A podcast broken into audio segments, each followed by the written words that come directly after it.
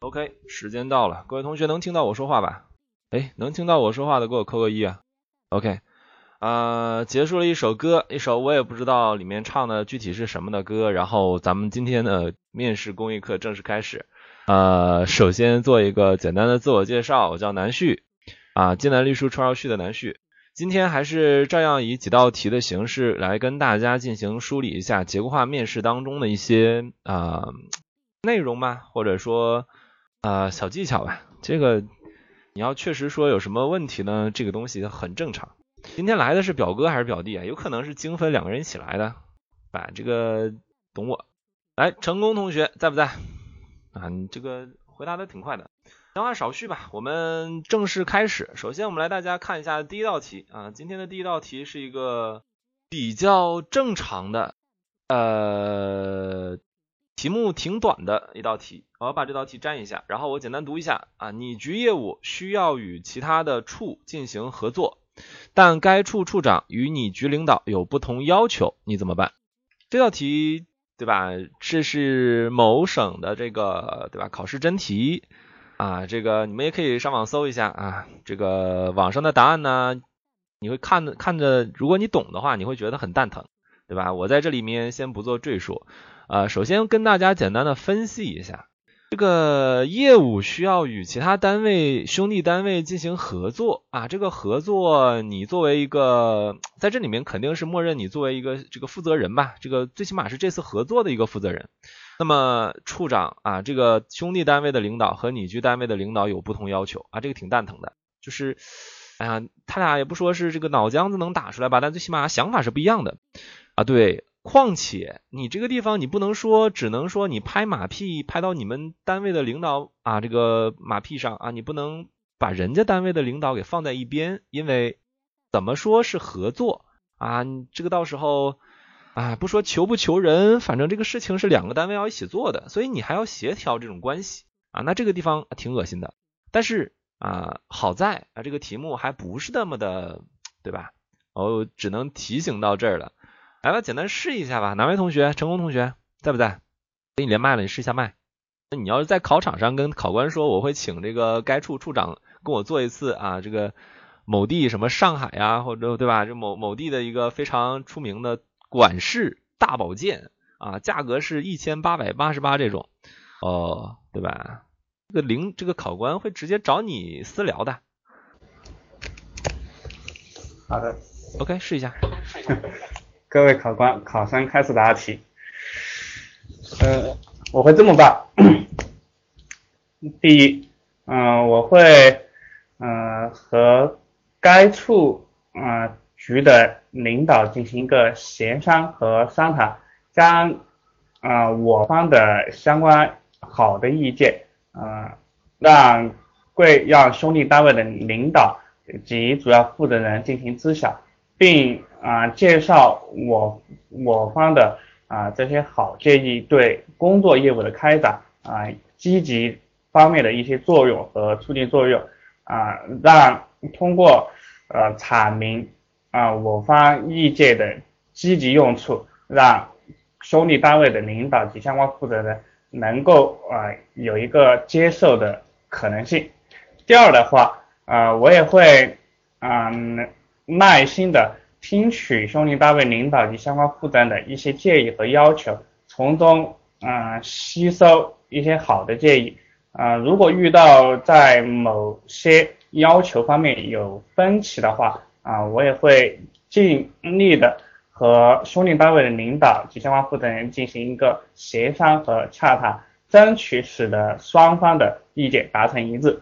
第三，如果呃最后。啊，某些细节方面协商不成啊，确实有些分歧，我也会将兄弟单位领导的相关意见和要求啊，并在自己分析之后提出一些好的协调建议，呈报给我方的领导，供我方领导进行一个参阅啊。最后，在我方领导参阅批示之后啊，我也会告知兄弟单位的领导啊，使两方的领导在意见上。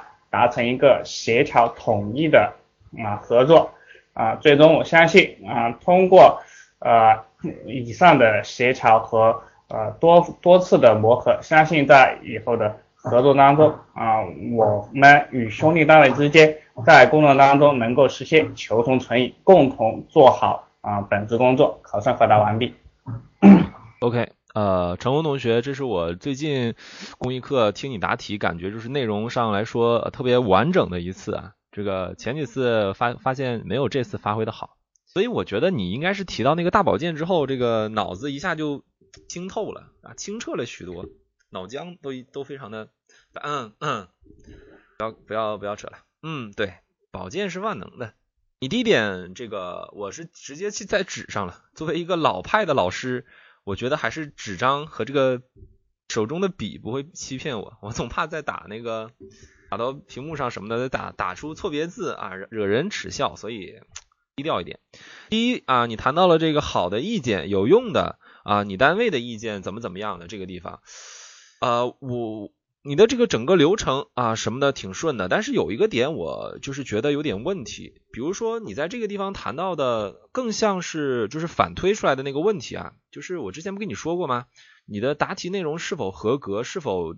真的能解决题目当中的问题矛盾，就把你的内容进行一个反推。我感觉你的内容反推之后，应该是呃双方对一件事情有了什么不同的意见，或者是呃双方意见有有很大矛盾，然后怎么去啊你怎么去做协调工作？我感觉是这样的一个感觉，呃就是。第一点，你谈到的是一个好的意见，你单位对这个合作业务上的这个合作业务有什么好的一些想法啊什么的，这个我觉得就跟这道题目本身好像没有特别大的联系，因为你主要的核心是解决这种矛盾吧，对吧？然后那个成功同学成功的 掉进了这道题出题人的一个坑里啊，或者说你没有脱离一个答这道题一个。怎么说这个常规答题的一个套路吧？呃，我先不说明啊，我一说的话，我就特别愿意就就收不住了。你说很多，后面同学一答，哎呀，就完全完全按照我的这个想法来，所以我先暂停啊，我先收收得住。然后你第二步谈到了耐心听取对方意见，有分歧尽力行商啊，然后洽谈。第三步谈到了细节方面有分歧，你这两点就是区别不是很大。如果你按程度的逐步加深来去做的话，我建议你把这两点换一下。如果是小方小方面有分歧的话，你怎么样做？如果是对方啊，这个确实是怎么怎么样的话，你再怎么怎么做？你这程度要是加深的话，听起来会更易于考官去理解你的一个想法。然后这两点我真的是没有太听出来，你这两点有什么大的区别？我感觉好像是上一点没说明白啊，或者没说完，然后又另起了第三点，然后最后最终我相信，呃，算是个结，算是一个完整的结尾。但是我感觉总体的感觉是不错的，就是最起码，呃，不像之前答题那么卡，然后内容上就是我一开始以为你是那种啊不凑三点不满意的那种，没想到还凑出来个第四个啊，我我先收住，对吧？我先收住，我先少说一点。来，那个饮酒醉同学在吧？呃，给你连麦了，你试一下麦。喂喂，老师，我说话能听到吗？OK，试着答一下。嗯，考生现在开始回答第一题。业务方面的相互合作是为了能够更好的去把此次工作来完成好。现在出现了两位领导的意见不统一，那么我首先分别对于两个领导的意见呢进行一下整理，先与我方的处长呢进行一个了解，看看他对我们此次业务合作都有什什么样的要求，以及他希望我们与其他单位合作的时候，希望达到一个什么样的标准。那么我们的一个底线在哪里？我们在下一次在与其他在与他方领导进行了解情况的时候，我们应该去以哪些要求来作为我们的一个尺度？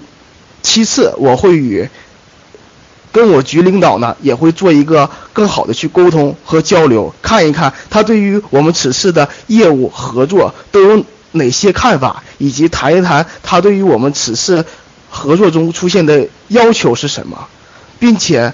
他认为我们在哪些要求中可以改进，可以相互促进和沟通和交流。再次，我会将我们处的处长处长的意见呢，和我和我们局局领导意见呢进行一下汇总和整理，看一看两方的意见是否存在着相互一样和相互求同存异的地方。当然，他有些有些方案呢，其实两个领导的方式和方法只是不同，但是从大局考虑是一样的。那么我会将此次的整理出来的结果呢，向我的处长进行一个简单的汇报，看一看我们的大方面是一样的。那对于这些不一样的小方面，我们是否可以从中简要的去改正，或者再进行一个修改，来和局领导的一个意见和建议进行一个沟通和交流，能够达到一个完美和一致。最后呢，会跟我的处长呢意见在交流后呢，我也会找我们局的领领导呢去向他去说明我们此次的方案去处理后的一个意见和结果。当然，在在不同要求中呢，可能也会有些其他的的分歧。如果是这样的话，我我会分别对于这两个情况呢，向两个两个领导进行说明。最后呢，希望两个领最后呢可以建议我的领导和和我和我们局子里的领。的领导呢，可以通过我们全单位整体的力量来进行一个有效的协商，只有做到这样一点的话，才能够拿出一个更加合理的标准。回答完毕。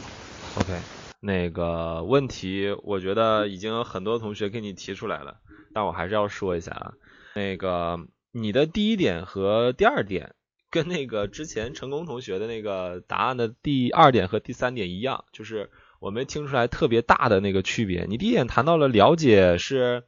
呃，对这个这地这个地方还有那个有一个抓那个关键词的地方有一点问题的，这个地方是该处处长和你局领导，这个处长不是你们单位的，对吧？是对方单位的，所以你一直说我们处长这个就让就听起来挺奇怪的。然后呃，你这个地方是了解他们的要求啊、了解我局处啊、我处处长的什么要求和底线。第二步是我局领导做沟通，业务上的看法和要求改进，然后怎么样相互促进。就是这两点我没听出来太大的区别啊。然后第三点是汇总求同存异，修改到这个想法一致。第四是我局处理后的相关结果，其他分歧。这个第四点有一个地方你也应该注意一下，就像那个犄角同学，就不是犄角，不是犄角，不是犄角同学在那个啊公屏上给你提的这个地方，就是你与领导的这个位置上的一个定位，你好像有一点问题的啊，不只是请示啊。你整个你第四点说，我局这个我们这个工作组，就你们局的这些相关人员处理后的结果，你是处理之后，就你定了之后，然后你直接告诉你们领导，对吧？这个我怎么做了，然后你觉得这谁是领导啊，对吧？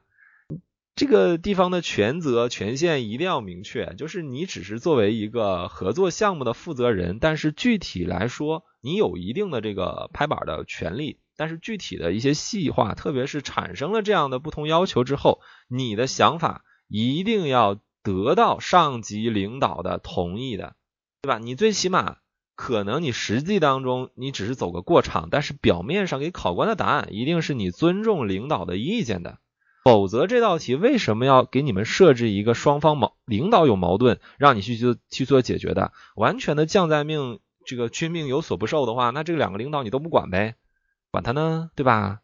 这是看什么？这这道题出题人就想问你在你有领导有矛盾的时候，你要怎么去处理？其实这道这个题啊，不是一个什么所谓的新的题型，我们之前有很多那个很多类似的题型，而且矛盾比这个题目要尖锐的很多。比如说，你的主管领导和你的这个大领导，在这个有一天啊，在你开电梯门的那一刹那。在电梯门前吵的脑浆子都要出来了，你作为一个工作人员怎么办啊？你你你想一下，就这种场面，这种题目在考场上面对七八个考官，你怎么答？你幸运吧，你没碰到这样的题。还有什么？这个你的这个大领导对吧？大局长和副局长因为一件事情，这个吵得不可开交，然后那个你发现了，你怎么办啊？这个还不是你撞见的对吧？是你发现了，你怎么办？啊，这这种题目就是什么？说你的领导上面有意见分歧的时候，你作为一个下属应该做到什么？这是考察一个作为怎么说，也不是作为一个公职人员吧，就是作为一个情商稍微高一点的，对吧？你在你在遇到这种题目的时候，给考官最起码一个满意的答卷啊。有同学对吧？有同学直接就那个在公屏上的同学直接就开始掉坑里了。还有说先劝离的，啊，有有要劝离的吗？你以为是劝夫妻吵架呢？劝离啊？啊，看在你们俩没有孩子的份上，离婚吧，对吧？这个都能找到各自的幸福，这个这个太恐怖了，对吧？这个太恐怖了。领导的事情，对吧？如果领导发生这身上发生了事情，领导之间有矛盾，这事情就不是简单的问题了，对吧？你不要觉得这是拍马屁，但是这就像什么啊？嗯，我给你们举，就是举一个非常典型的例子，你们就应该懂了。就像你爸妈吵架，哎，就像你爸妈吵架，如果在各位上学期间，你爸妈吵架，你如果想介入的话，他们两个的目光会集中在谁身上？你身上。他们俩本来吵的都快动手了啊，对吧？都快啊，就是不能这么说，就都快。我觉得你们应该深有体会吧？都快这个拿起各自的武器了。然后你来之后，作业做了吗？上次月考才考了六十多分，你好意思在这儿给我扯淡啊？然后开始，对吧？两个人就开始把目光集中在你身上了。对你把这个吵架的问题解决掉了，为什么？他俩不吵了，对吧？但是后果挺严重的，因为他们两个。开始男女混合双打要揍你了，对吧？那你这个后果你觉得你想选择哪一个，对吧？然后你要是上班之后，你父母吵架啊，这个什么死老头子啊、什么死老婆子这类的，然后你去一介入，他问，哎呀，你这个还管我们两个呢？我们俩最起码是过来人吧，结婚的，对吧？你这个对象呢？啊，你去年就说过年能领回来一个对象，现在呢，对吧？你的女朋友、男朋友呢？啊，你这个单身。在这说什么？你给我整点办点正事儿，还有说你生没生孩子，二胎啊，对吧？这个买房房贷啊，然后天天就知道出去鬼混啊，这类的，嗯，我好像暴露了挺多，嗯，就是对吧？理解就可以了啊，理解就可以了。那这解决领导的这个矛盾也是一样的。你这个如果你的大领导和你的这个主管的业务领导两个人吵架，你上来把让他们把目光都集中在你身上。哎呀，你这个后续的这几十年，如果不辞职的话，他们两个不调走，对吧？你这个日子很难过啊，对吧？所以这种题目，有的同学，对吧？简单思考一下，如果真的还是想不明白的话，回头可以问我啊。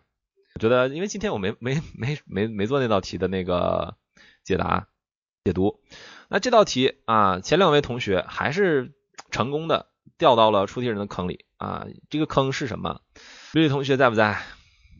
喂，听得到吗？哎，你的那个麦克风的声音可以再调大一点，在左下角有一个音乐符号，旁边有一个调音台，点击一下有一个麦克风增强和麦克风降噪，声音有点小。喂喂，现在呢？很清楚，来吧。嗯，好。考生开始答题。嗯，针对这种情况。呃，我呢，作为这次呃业务的嗯负责人，不管是呃我们局的领导与该处的处长呃有任何不同的要求，那么我作为这次活动的负责人呢，我也应该嗯在在在把握这次合作的目的与目的的基础之上，尽可能的从尽可能的做好自己的工作。继而满足该处处长与我们领导的要求。那么，嗯，针对这种情况呢，我会积极的向我的周围的同事，呃，进行请教，啊，说明说明这两这两两位领导的不同要求，我如何做才能够分别满足这两位不同这两位领导的不同要求？啊，同时呢，呃，也也可以保证我们这次业务的圆满完成。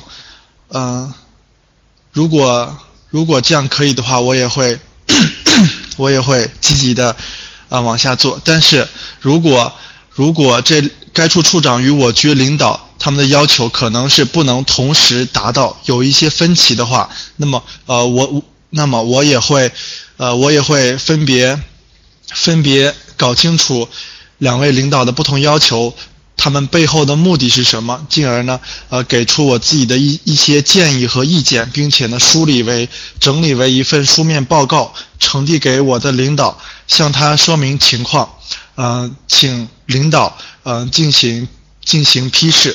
那么在得到领导的恢复之后，我下一步呢会与该处的处长进行协商，呃，向他说明我们领导的建议和意见，嗯，并且呢与他进行一个良好的沟通，在互相理解的基础上，然后，呃，在互相理解的基础上，然后达成我们这次，达成我们这次的合作。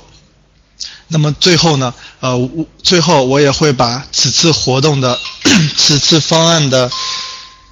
嗯，此次方案的具体的结果啊，呈递给呃两两位领导，向他们说明情况。啊，最后呢，其实不论不论这两位领导的要求有何不同，甚至呢有一些分歧或者矛盾，但是他们的最最终的目的呢，都是为了。我们这次呃合作的圆满完成。那么作为下属，我更我更多的应该是与两位领导保持及时的沟通，并且予以理解，从而呢，从而更好的更好的完成好我们这次的业务活动。考生答题完毕。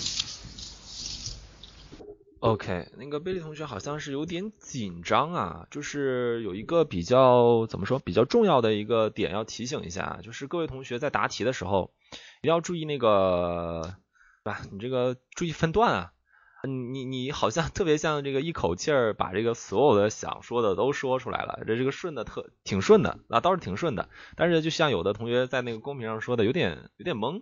这个不知道你的这个分点都是怎么划分的？就是我大概记了一下，对吧？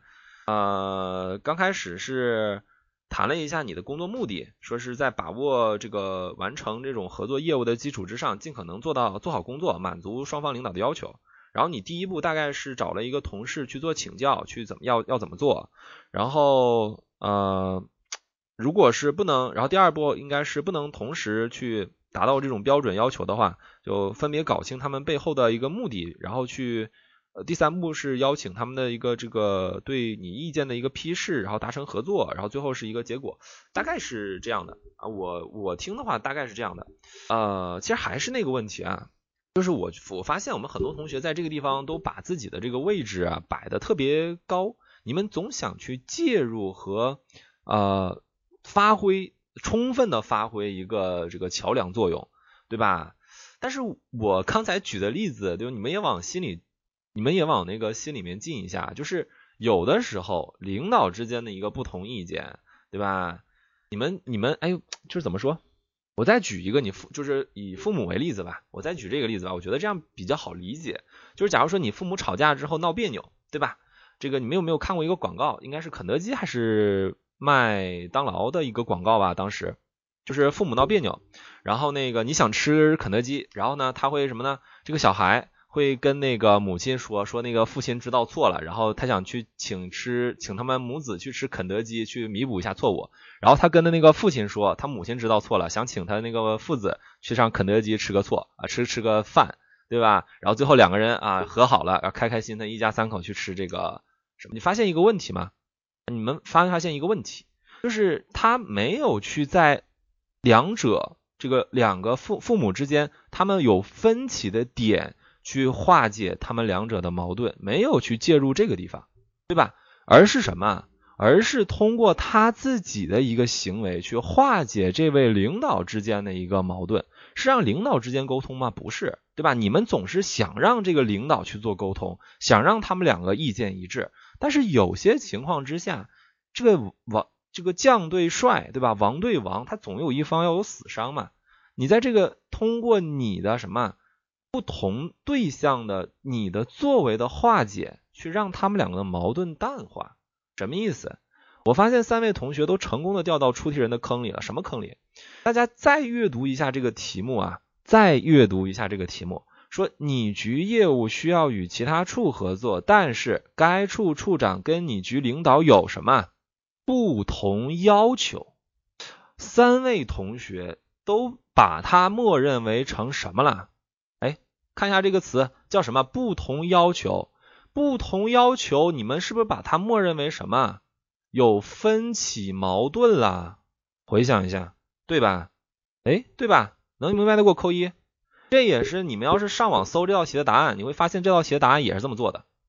两位领导对于这项合作业务有矛盾，观点上，对吧？意见上有冲突，你怎么做？但是这道题本身没给你做那么尖锐的问题，它就是不同要求啊。一个可能是说，哎呀，这个对方处长是说，我们这个最近缺人手，能不能快一点做完，对吧？这项合作能不能快一点达成？然后你们局的领导是什么？哎呀，这件事情一定要做好，千万别出错，这也是不同要求吧？但这两个不同要求矛盾吗？对吧？你这就像解决你父母之间吵架矛盾的那个点吧，你可以做好的吧？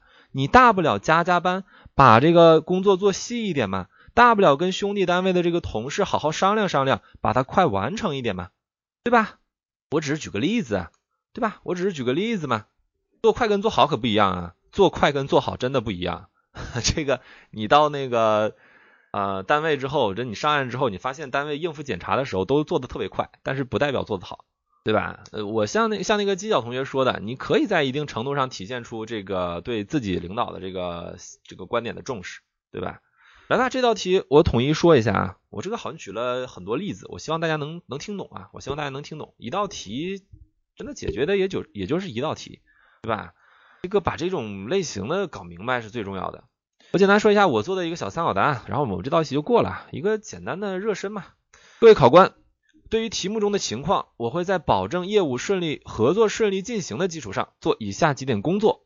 第一，我会认真对业务合作的相关内容进行深入思考，回顾之前的业务要求和合作过程，看是否因自己对合作内容的了解不深入，或是领导想法的不明确，导致我认为是两位领导产生了工作上的不同要求的误解。对吧？你这个有什么问题的时候，尽量不要都找领导的问题，你可以什么？先去理解一下，先试着去认真的明确一下两位领导的要求。那你看我的这个说法跟我们之前有同学的第一步的那个说法，对吧？不太一样，不是背锅，对吧？不是背锅，因为涉及到领导的这个工作，你要谨慎一点。你也可以啊，对吧？你也可以分别去谈，但是可以放在第二步说，能理解啊？第二。如果两位领导的不同要求并不矛盾，比如说有要求我们注意合作业务合作的完成效率和速度，另一位要求我们注意合作的细节质量，我会在衡量业务合作进度的情况下，分别将两位领导的要求落实细化，完成两位领导对合作业务的目标期盼。啊，我刚才说的那个，它不是分歧，不是矛盾，不是冲突，但有可能只是单纯的不同要求。当然。你说你只说这点的话，让考官觉得你挺油滑的，太油滑了，对吧？我们也应该说一点，它确实如果有矛盾的，对吧？那你放在后面说嘛。第三，如果确实有不同要求，但只是两位领导在一些合小的合作环节上，诸如材料撰写或是责任分工上有不同想法要求的，我会在保证按期完成业务工作的基础上，对相关工作进行优化分配。通过简单的工作重复做，重复的工作创新做，尽量达成两位领导对工作上的什么要求，或者说两位领导对工作上的一个期许。第四，你确有矛盾的啊。第四，如果两位领导的要求确实有矛盾的，那么我会权衡两位领导的要求，重新做出一份合作计划，分别向两位领导汇报审批。协调化解合作上的不同不同需要，并根据实际工作进展进行相应调整，保证合作顺利进行。我这个地方属于划过去了，对吧？我这个地方属于划过去了，因为真的要是两个领导有不同的，特别是冲突的想法的话，你这短短的二十分钟你都说不明白，而且他也没要你说明白，否则他会在题目当中给你设定，告诉你是什么业务，能理解吧？如果他真是想让你说，就是因为产生矛盾的话，他很明确就告诉你，因为什么？两位领导一个是想干什么，另一个想干什么，你要怎么做，就很明确就告诉你了。所以这道题你要简单的思考一下，大家能理解吧？哎，我们这道题 OK 吧？第二点是什么来着？第二点并不矛盾呐，对吧？并不矛盾呐，就我们刚才说的嘛，他只是要求啊，对吧？一个要求快，一个要求准，快和准。啊，有些程度上确实，你要图快的话，可能就不会准。但是通过你的努力，你是加班呢还是怎么样，尽量都满足嘛，双向满足嘛。不不明白，程尚同学不明白，好吧，这个呃，但你要能把我前面讲的那几个例子，你要能搞明白就行，因为这种题目出现的频率还挺高的。哎，我也不奢求了，对吧？我也不奢求了。第四点啊，就是确有矛盾呢。确有矛盾的话，你看我说的就是很，就挺宽泛的，就是协调嘛。就像之前三位同学都在确有矛盾这个地方加浓墨重彩的说了，二三点一样吗？哎，二三点一样吗？你们听完之后感觉二三点是一样的是吗？我的第二点是什么？只是有什么啊？好吧，六六同学帮我回答吧。第三点是什么？对，就是六六同学肯定是小问题的，对吧？小的这这个想法的，就这道题啊，很很难。这个我这个答案很难懂吗？好吧，呃，需要我再说再再着重的讲一下这道题吗？就是你们能把这个这个点搞搞明白就行了。我觉得前几位同学就是听我把这个地方一分析的话，应该能明确能明白一点。就是掉坑里的话，就算掉坑里的话，答的也别太套路，真的，OK 吧？这道题还有问题吗？这不算不求甚解吧？我举了这么多例子，讲了这么半天，大概能理解吧？我你们这个就是个人成长的幼儿和这个青少年的成长这么顺利吗？你父母就没吵过架吗？或者你父母没有矛盾的时候吗？这个这个领导吵架就跟这个父母一样啊。当然这道题不是领导吵架，我只是在这里面举个例子，我觉得已经说的挺挺明白的了。大家还没有什么问题的？没事，你们想说就说嘛，就是有问题就直接说，对吧？然后我简单说一下，我们要想答想答题的同学，把那个名字改成智达加你那个昵称，然后就可以在右上角有一个抢麦的按钮，直接抢麦。哎，OK 吧？这道题我过了，同意扣一，不同意扣二，有问题直接问，对吧？那我过了啊，没问题我就过了。OK，我们下一道题。呃，挺长的，粘一下吧。近日，北京西城区北京第二实验中学白云路分校的多名学生家长向《法制晚报》记者反映称，五月二十六日早六时到七时啊，你不要害怕，对吧？今天是五月十四号，这是去年的新闻。一个小时的时间内，十年呃十位学生家长先后替孩子请假，原因均为流鼻血。此后，近五十名家长到学校开家长会时，曾闻到操场上有刺鼻气味。目前，西城区教委已介入此事。第二段，电梯吃人、堵跑道、留守儿童悲剧、银行存款失踪。二零一五年，这些热点事件让人记忆犹新。令人深思的是，上述事件均非偶发个案，而是在一年之内多次反复发生，形成一条连续性的社会痛链。对于这些痛链你怎么看啊？对于这些痛链事件你怎么看？我看那个他这段就是挺形象的，然后我直接就截取了啊。本来我应该把它改一下，改成二零一六年，但是我发现啊，我发现它其实不止二零一五年，二零一六年这些事件照样会再发生啊，照样依依次的，对吧？你隔个几个月就会发生一个类似的一个新闻。好吧，大家对这个痛恋事件啊，痛恋这样的一个词大概有一个意识了吧？那我先请问一下，我先请问一下，这种事件反复发生，你是怎么想的？简单点，对吧？我们少一点套路，多一点真诚，对吧？在这个南旭老师的公益课上，我们就畅所欲言嘛。就是你觉得啊，这个包括什么？包括那个，如果要是严格说的话。包括那个一四年、一五年那两年特别严重的一个校车安全问题，对吧？啊，你看后续的这个治理严，治理的这个程度之严，也会也能想到当时的一个阵痛是多么的多么的痛啊！但现在你偶尔还会在新闻上发现什么面包车可以载七个成年人的，这载了多少多少小孩啊什么的，对吧？这也会发生。那为什么会出现这样的事件，而且是反复出现，像一个链条一样？来，二幺三同学在吗？哎，二幺三同学在吗？就是不在了。Crazy 同学在吗？呃，我跟你连麦了，你试一下麦啊，就试一下看看能不能说话。嗯，应该可以，听见吗？啊，你那声音有点小啊，你在左下角的那个音乐符号旁边有一个调音台，你点一下那个麦克风增强和麦克风降噪啊，声音有点小。现在可以了吧？我把音量调大了，可以不？呃，我把这个我的音响调到最大吧。来吧，你试一下，看你对这个想事件是怎么想的。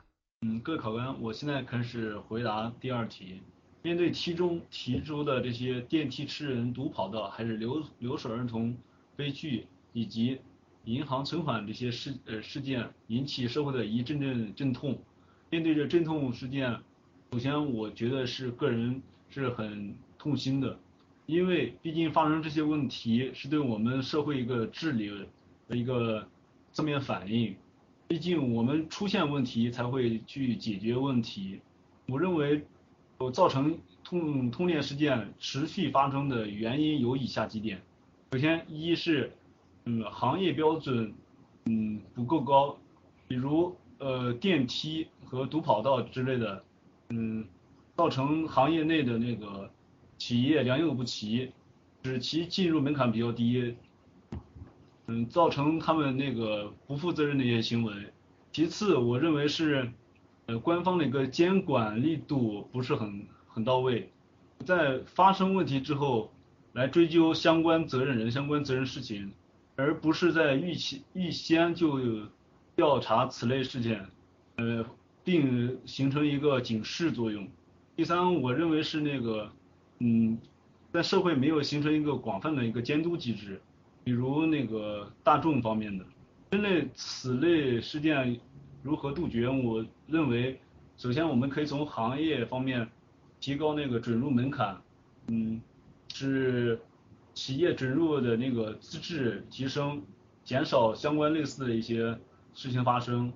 其次，我认为是我们的执法部门可以，呃，更加更加那个去关注我们那个事前。和事后事中的一个监督，并从法律上，嗯，建立健全我们那个相关制度，使其那个相关企业的违法成本提高，到，呃，使他们在做相关那个一个，呃，违法犯罪的时候有一所顾忌。嗯，最后我认为我们那个人民大众以及其社会监督应该有所加强，在有说有安全隐患或者是。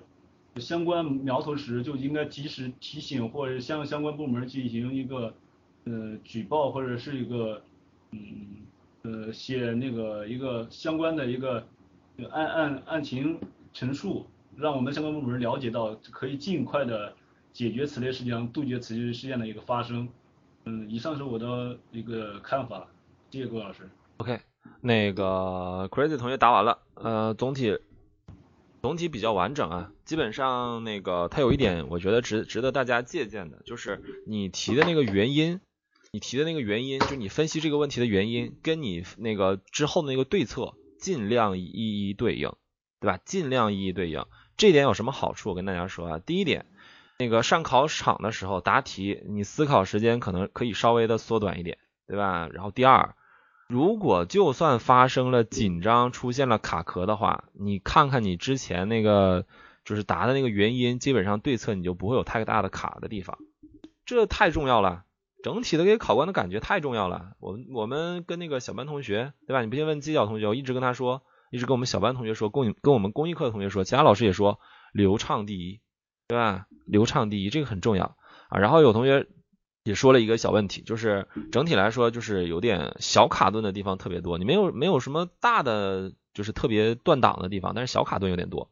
然后我说一下他这个题目的就是答题内容的一些这个，不说能不能说问题吧，建议吧，建议吧。呃，第一就是那个你的那个开头有点重复题目啊，呃。我其实建议你可以换一些那个情况去联系，比如说我们刚才说的这个电梯吃人堵跑道，这是反复发生的。你也可以提一些其他的例子反复发生的，比如说我们之前举的那个校车事故频发，对吧？还有什么样的？就我们来梳理一下吧。还有什么属于痛链事件的，就是常发生的？嗯，对呀，六六同学非常棒，食品安全，食品安全。你都不用说每年，基本上每个月都有新闻，对吧？食品安全跟它同等地位的还有一个什么安全特别值得重视？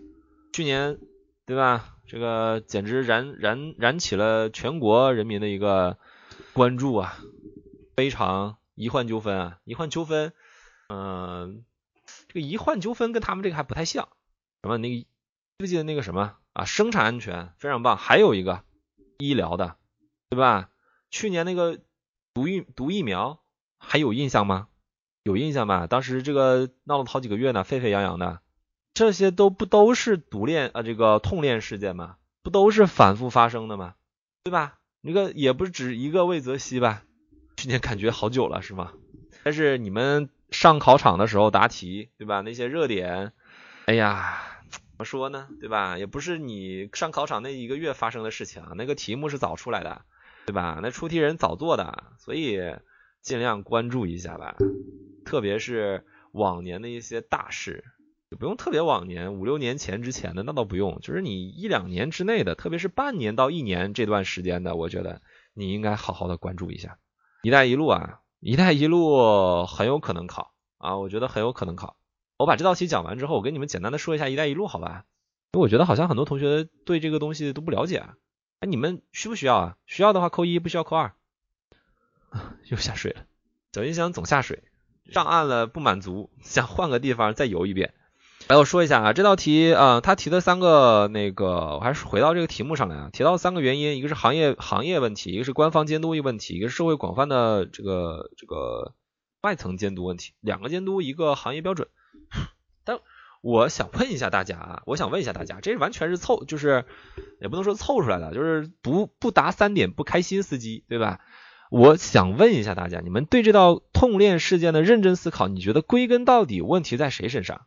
哎，归根到底问题在谁身上？对吧？你们其实还都是知道的，对吧？你们其实还都是知道的。所以我的第二条建议，对那 Crazy 同学的建议，社会的广泛监督是起不到太大作用的。你莫不如把你的关注点就放在其一行业内部，其二政府监管，对吧？政府的执法或者政府的。整个的社会管理的这个职能到底做没做到位，你就放在这两条，一方面，另一方面说的更清晰透彻一点，比你强凑出第三点社会广泛监督要好很多。因为你发现这些事件不是只靠社会广泛监督就能解决的，它占的比重没那么高，对吧？它占的比重没那么高。你说电梯吃人，这是社会怎么监督，对吧？不太好监督啊，你想监督的直接对吧就被电梯伤害了。这归根到底还是那两方面主要的一个问题。当然，你说这点有没有错？我觉得也没有错，对吧？我只是这样，我只是这个建议啊，我只是这个建议。呃，OK，总体来说我觉得挺好的，特别是那个我说他答题的那两个比较好的点，大家借鉴一下，一定要记住啊，这个是怎么说经验之谈吧。二二幺三同学回来了吗？好不容易排个麦，然后不答题啊，也是没谁了。呃，我看一下，哎，那个只恋温暖在不在？还有杜同学，研究一下。OK，来，只恋只恋温暖同学，你现在在麦序上的首位，看试一下。老师，老师。啊，能听到。OK，你试着答一下这道题。好。各位考官，对于这个痛恋的问题，是让我非常触目惊心的。当前。不仅在我们这些吃人电梯，在这些毒奶粉事件，甚至我们的一系列其他的安全问题方面，都出现了类似的问题。这不仅对于我们个人，对于我们人民他的生命财产造成威胁，有的甚至造成亲人死伤。此外，对于我们社会，它的危害也是非常之大。它不仅对于我们社会形成 形成恶性的干扰。此外，对于产业的行业整个产业链来说，其危害也是非常之大。比如之前的三鹿奶粉、三聚氰胺事件，就导致了我国整个牛奶行业走向一个下坡路，到目前为止都还没在市场上处于占领的地位。这对于社会的威胁，就是对于经济的威胁，甚至是对于国家长治久安的威胁。第二，我们深入的去剖析。可以发现有很多原因点可循，一方面在于我们行业本身缺乏行业自律，缺乏基本的行业进入准则，同时对于很多非常没有资质的企业，一些劣质的企业，他们散布在各个的角落，比如我们的黑心做法，而这些对于整个行业的行业来说，他们是属于我们行业。规范或者监控的盲点，另一方面在于我们政府监管的乏力。政府对于此类企业的打击力度不够，监控上存在着空缺，同时也一定上的权力寻租，对于这一方面的监管漏洞也形成了推波助澜的作用。而此外，对于我们这个世界所形成的反复性，也说明我们读我们的消费者或者我们的人民在投诉渠道上的不通畅，因此要根治这个问题，应该多方发力。一方面需要我们的政府强化监管，制定严格的监管制度和监管政策，花重拳、花大力气，形成联动机制去整治市场、整顿黑心企业。另一方面，要建立行业规范组织、行业规范协会，去规范我们的行业，约束我们的行业，提高我们行业准入门槛。同时，我们也应该畅通我们消费者投诉渠道，比如可以媒体投诉，可以通过信访等其他方面消费者投诉。同时，可以鼓励我们消费者投诉，对于投诉积极者，并且通过证实情况确凿。还可以进行一定的鼓励。总之，通过我们多方面共同的努力，形成社会的一种共治局面，形成全社会的共管局面，形成全社会的共建局面。以上是我的作答，谢谢考官。要说只练温暖同学之前没答过题或者没练过的话，我是绝对不信的，对吧？整体来说，非常的。节奏把握的很好，我觉得他有自己的一个答题节奏，而且他有一点我觉得是值得大家学习的，很棒的一点，就是他在谈到影响的第二点第二点分析的时候，就是这个事件它虽然影响的啊，也影响了个人，也影响了一个企业，但它更多的是反过来，对吧？这种反作用对整个行业的一个影响。举的那个奶粉的那个，我觉得很棒。呃，我先控一下麦，然后。呃，原因提了三点，一个是行业自律，一个是政府的一个政策啊，权有权利寻租的这个地方，权利寻租用这个这个词用的地方也挺挺到挺好的。然后有一个反复性群众投诉渠道不畅的一个问题啊，对策也提了三点。但但是答得好的同时，对吧？作为捅刀旭的南旭老师一样可以有刀可以捅。有一点啊，有一点什么呢？就是大家也可以思考一下啊。电梯吃人、堵跑道、留守儿童悲剧啊，等等等等，什么还有包括什么食品安全、医疗安全、生产安全等等一系列的问题。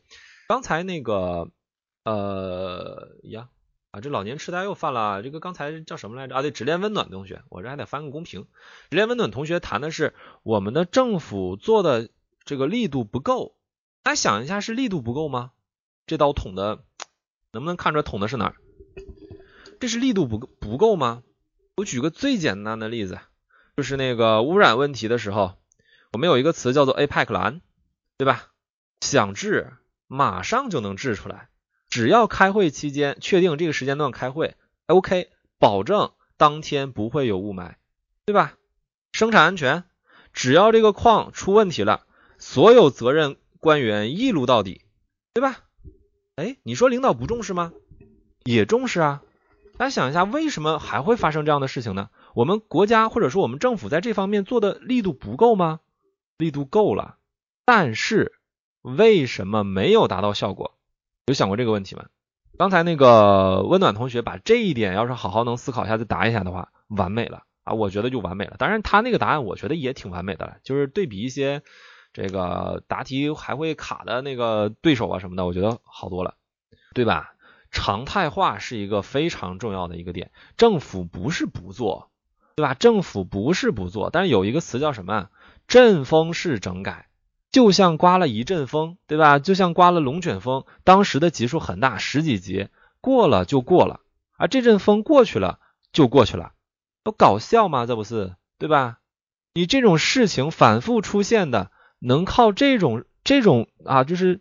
长痛不如短痛啊！马上就给它切割掉的这种这种方式能解决掉的吗？不是的，对吧？所以这个才是我们痛练事情反复发生没有办法根治的根本原因，对吧？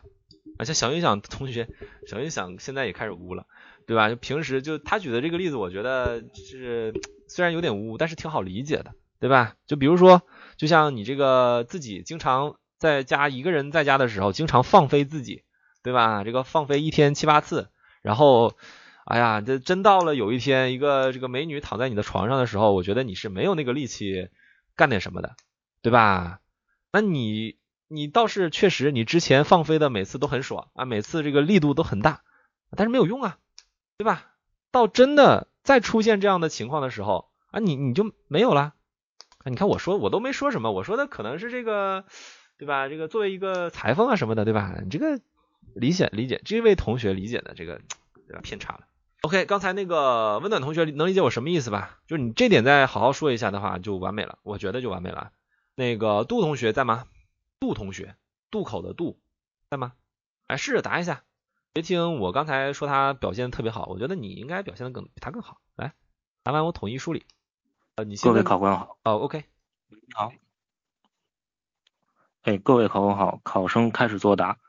针对社会最近一年来发生的问题，社会聚社会焦点问题更集中在社会安全上。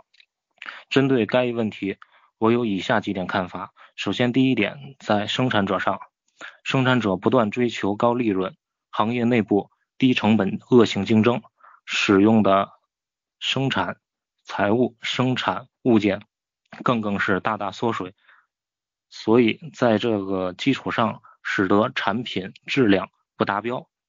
第二点，监察机构没有把控好市场恶性循环，没有把控好市场上的恶性竞争，使得在市场产品上质量不得以把控。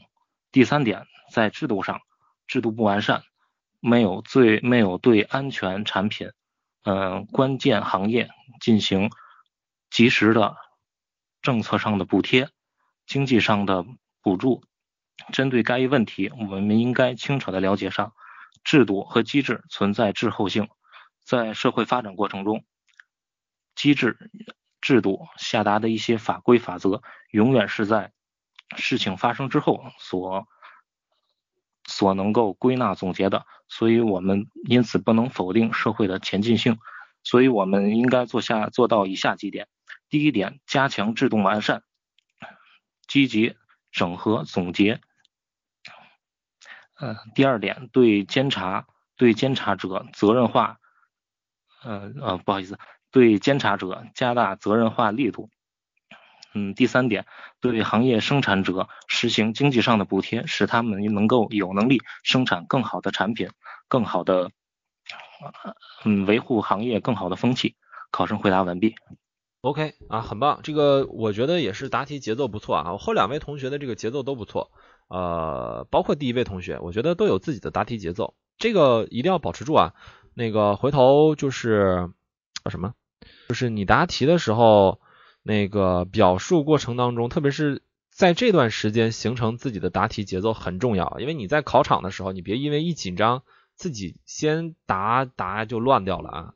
嗯，然后也提了三个点，也是基本上是针对的一一解决的，呃，逻这个条理上也没什么问题。呃，我就是神感觉就是怎么说，就是。突然之间感觉杜同学的那个声音跟那个我们有一个老司机，这个资深老司机老师黑手老师的声音挺像的。希望你这个以以后在这个面试的水平能达到黑手老师的这个水平啊，这个美好的祝愿啊，真的是美好的祝愿。因为我一直也想达到黑手老师的这个水平，发现没有这个这份天赋。你看这个开车啊，对吧？就就跟这个开车来说，他是想怎么开就怎么开，我这还得有人提醒我可以开车，然后我才能开车。嗯嗯嗯。对吧？你们要听过黑手老师的课的话，应该有这个感觉，就是我觉得他俩声音挺像的。然后这是个美好的期盼，真的，真的，真的。然后也说一下问题啊，也说一下小问题，就是你的那个点，特别是对策的那些点，有点太过于简练了。比如说你谈到了一个监管责任化啊，那就可以提什么？提我们现在谈的一些制度嘛，什么首恩负责制啊，终生负责、终生什么追究啊这类的，对吧？你把这些地方详细的说一下，把这个你谈的这个对策细化一点，展现给考官，是吧？我觉得挺好的。你别别告诉我你这两个词都没听过，对吧？这两个词都听过吧？答的时候用啊。我们现在就在这么做呀，对吧？哎，能听懂我在说什么吧？嗯，OK，呃，这道题我来统一说一下吧，对吧？这道题我再统一说一下吧。呃，像这道题我们找了三个同学答题，对吧？然后我也管了啊，我看个新冠也要管旧事，我也管了。我也大概的帮大家，就是带大家简单的梳理了一下，然后我在这个地方结合我做的一个小参考答案，跟大家再再过一遍，对吧？你们能把这道题吃透的话，我觉得，我觉得啊，你们那个就是在听我公益课的同学，不要只看着一道公益公益课上的一道题目啊。你看我前一个举了一大堆例子，一大堆例题，这道题同样的，如果你在考场上遇到什么？比如说什么地方发生电梯吃人事件，你怎么打？你怎么解决啊？就是你怎么看？什么毒跑道事件反复发生，你怎么看？你直接可以把这个痛链事件这个词抛出来啊，砸死考官啊！啊，砸晕，砸晕，能理解我什么意思吧？你把我今天这堂课讲的这些东西，你完全可以拿来用的。而且我这个是一道题，什么对应很多道题啊，对应很多道现象啊，能理解吧？这就是上我课的好处啊！哎。管你们理不理解，我要继续说了，行嘞，OK，呃，我说一下我做的一个小参考答案吧，然后你们简单借鉴一下。相较于以上电梯吃人、堵跑道等险痛而言，如今社会上还常出现食品安全、药品危机等危害更广、影响更大的隐痛。减痛和隐痛如今都形成了痛链，把本该画上句号的危害事件停留在了省略号的状态。我想。这就不能只归结于体制改革的阵痛，就如同身上的腐肉绝不是一次受伤就导致的。常言道，祸患常积于忽微，想要真正革弊顶新，就应该深入挖掘痛链是如何形成的。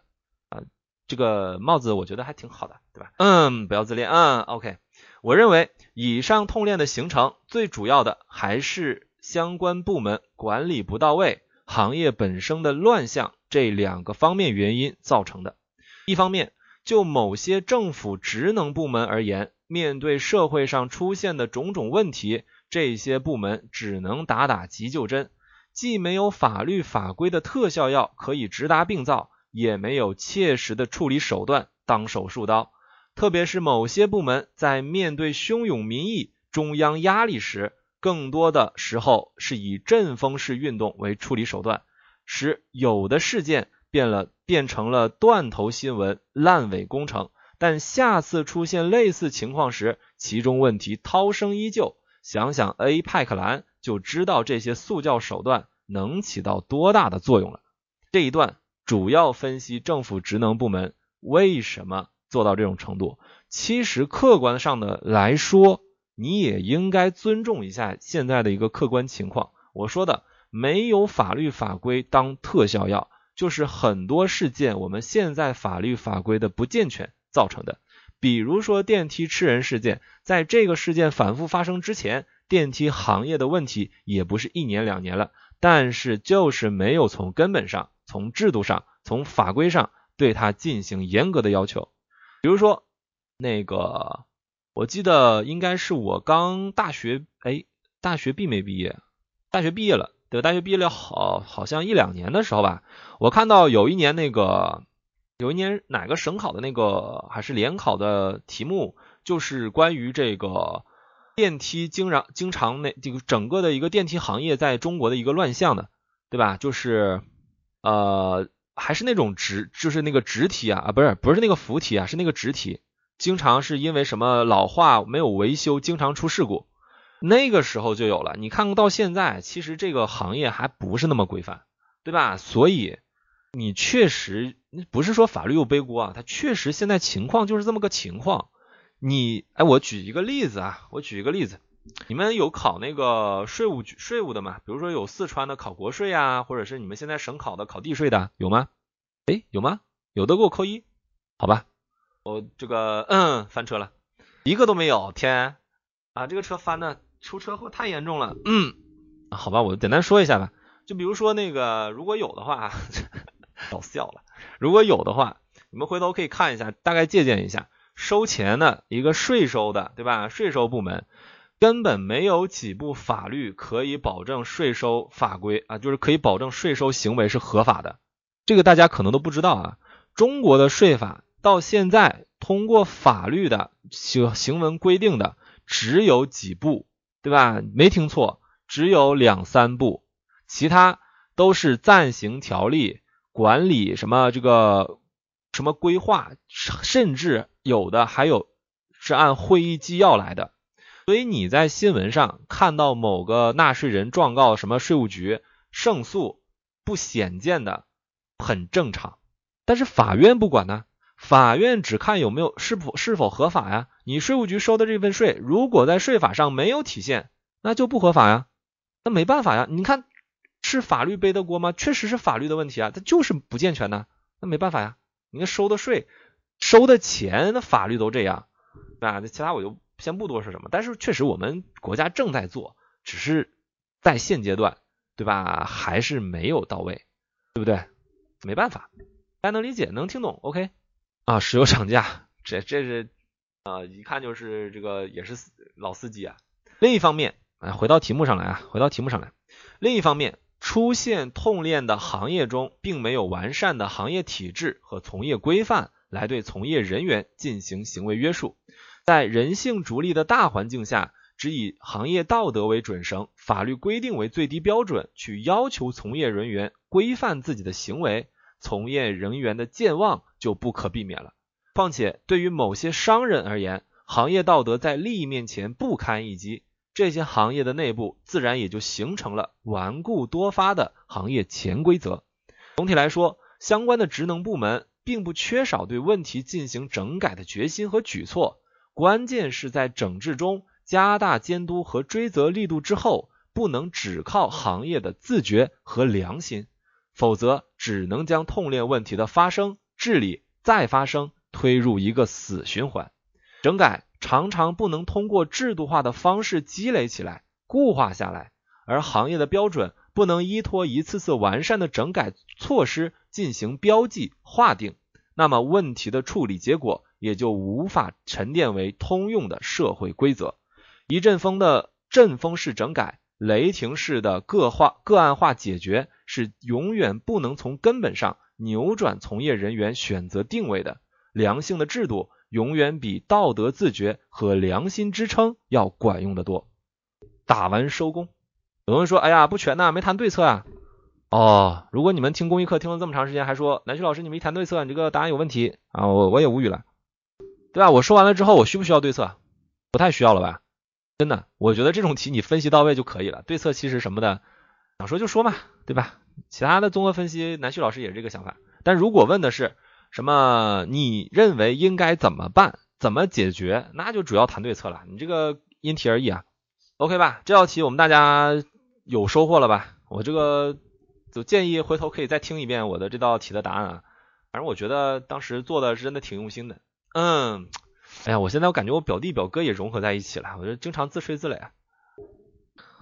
OK，呃，这道题结束了，然后大家有没有什么问题的？对吧？大家有没有什么问题的？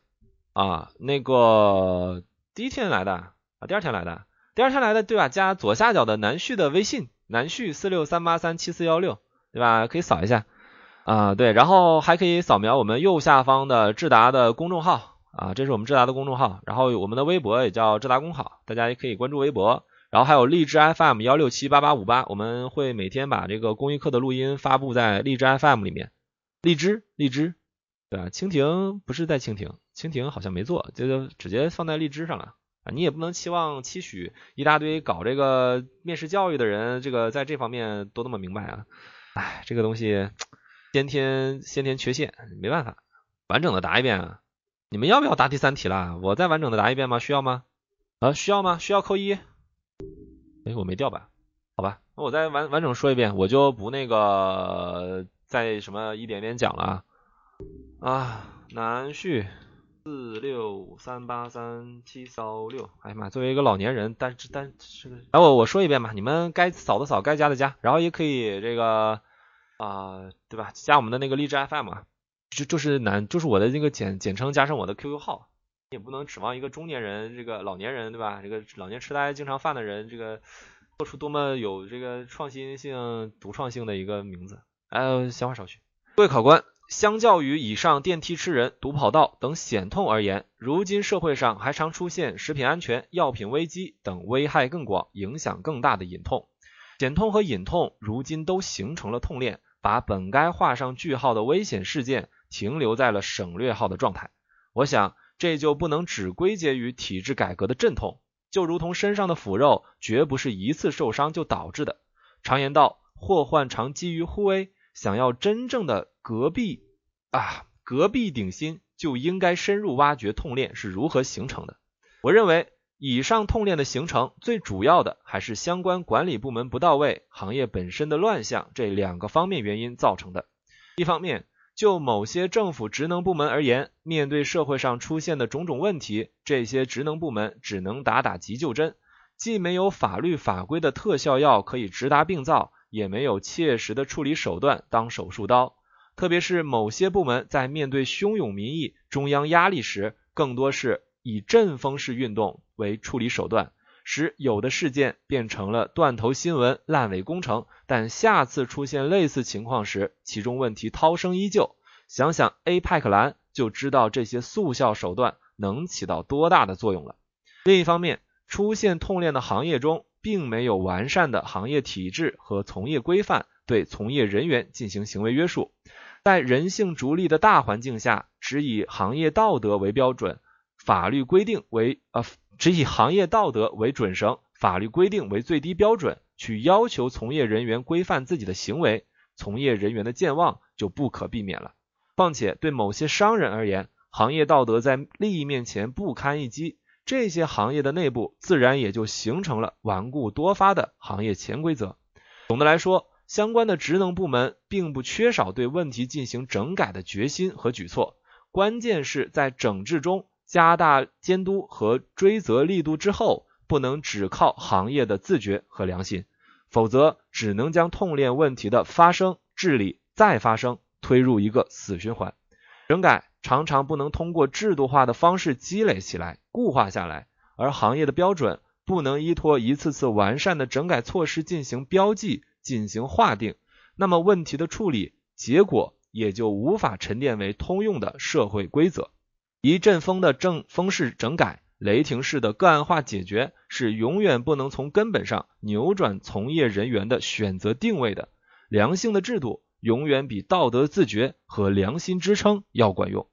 结束了啊，别说这个再读一遍也挺累的。嗯，OK 吧？这道题我们 OK 吧？OK，都 OK 吧？没问题了吧？OK，都都 OK。我们这个，嗯，这个我再说点题外话，然后打个小广告什么的。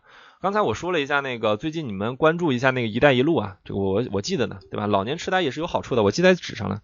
那个“一带一路”这个东西啊，你们首先要明确一个词啊，就是这个事情属于一个国家非常重要的，我觉得是近几年来国家大政方针里面非常非常非常重要的。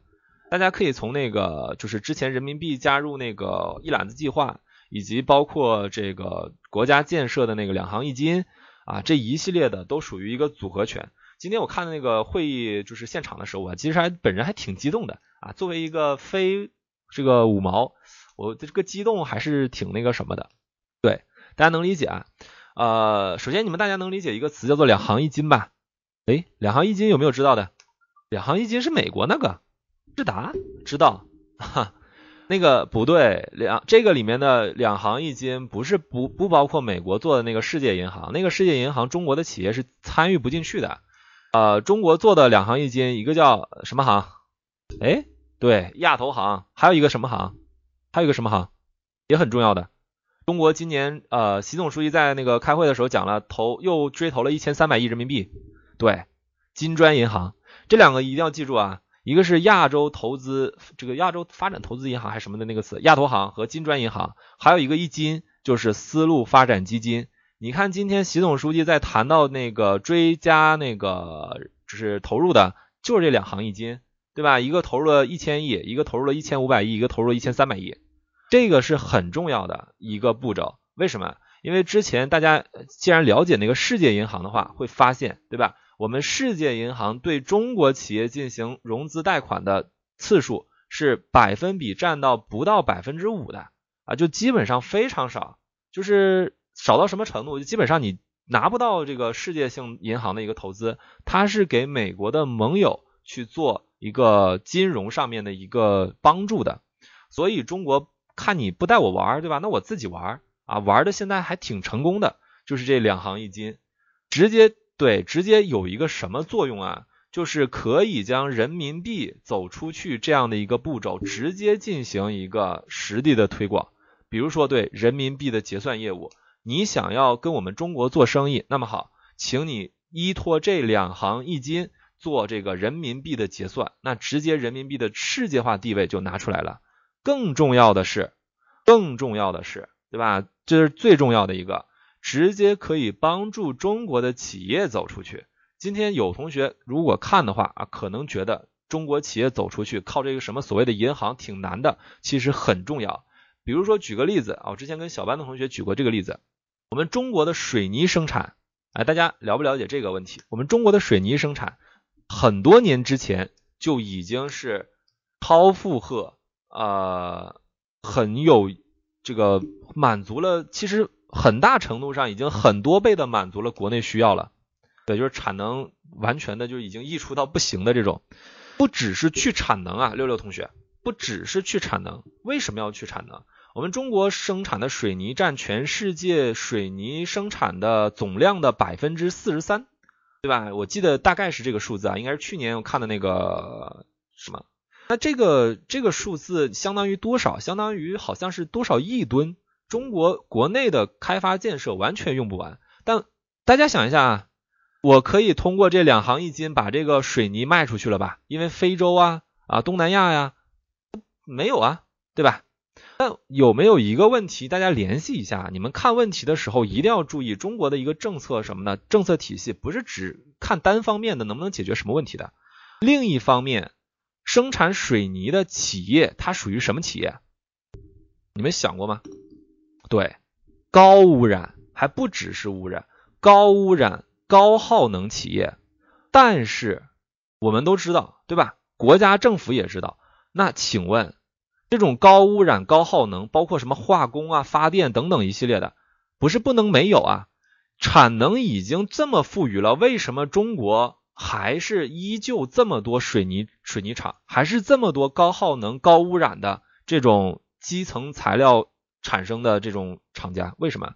没想过这个问题吗？都知道高污染吗？对，因为地方财政很大一部分就靠这种高污染企业去支撑。那么好，你看看两行一金的作用有哪些，对吧？这些高污染的企业是不是把水泥都能卖出去了，对吧？产能富余的这部分直接可以转移了吧？而且污染的很多污染企业的污染部分是不是也可以转移出国了？花的钱还是人民币，结算还可以靠人民币的这个专属汇率去搞。对吧？然后贷款是中国人的银行，我的天，对吧？而且还可以帮助地方政府在这种产能走出去之后可以多收钱，能理解了吧？